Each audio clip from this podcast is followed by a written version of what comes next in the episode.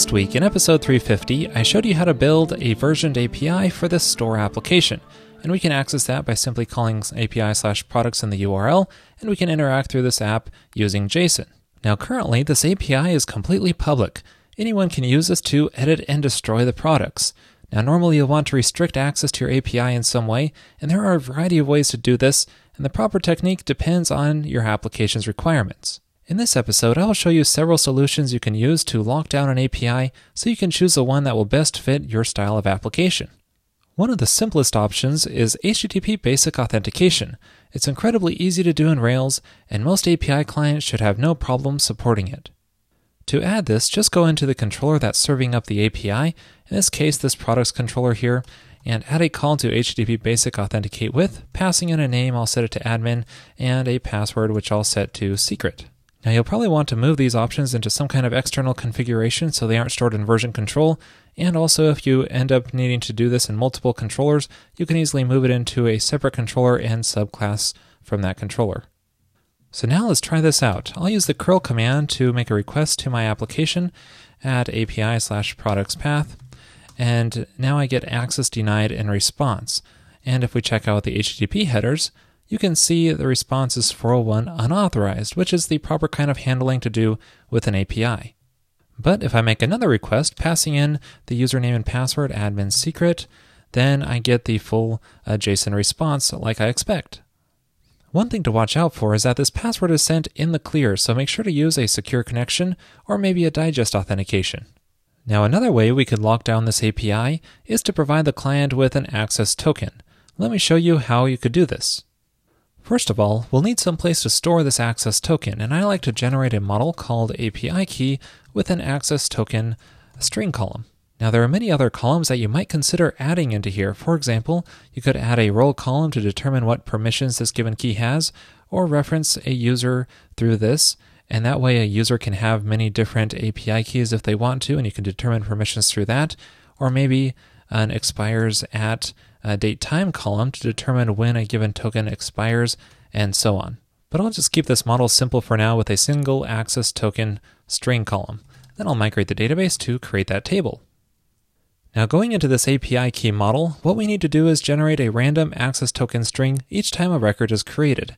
And I'm going to paste in the code for doing this. It's just a before create callback, which triggers this method here. And this calls secureRandom.hex, which is provided in Ruby 1.9. And this generates a random hexadecimal string value. And then it will trigger this again if it already exists to ensure that it's unique. You might also want to add a unique constraint on the database column as well. Now you can see this in action in the console. If I call API key.create, it's going to generate a new record with a random hexadecimal string value. Now, however you choose to generate this and display it to the client is up to you, but usually it's on some kind of profile page that the user can copy and paste into their API tool.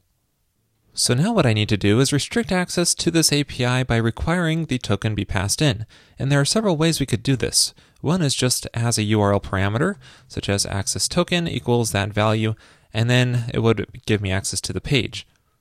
So going into the products API controller, I will just do this through a before filter, call it uh, restrict access, and then make this a private method down here, called restrict access, like that. And then here I need to fetch the API key based off of the token. So API key dot find by token, actually access token, and then that's params access token. And then I want to respond with the unauthorized status unless we actually found an API key. So this head method will just uh, render uh, nothing and just set the status to 401 unauthorized. Let's try this out. Reloading the page here with the proper access token seems to work, but if I leave the access token off or set it to something that's invalid, I get a blank page. But you can see through curl here that is actually returning a 401 unauthorized response. Now, passing the access token through the URL like this probably isn't the best solution, especially if the token doesn't expire. People tend to copy and paste URLs, and you don't want them accidentally sharing their credentials. So instead, we can pass this access token through an HTTP header. Well, Rails actually gives us some controller methods to easily add this functionality.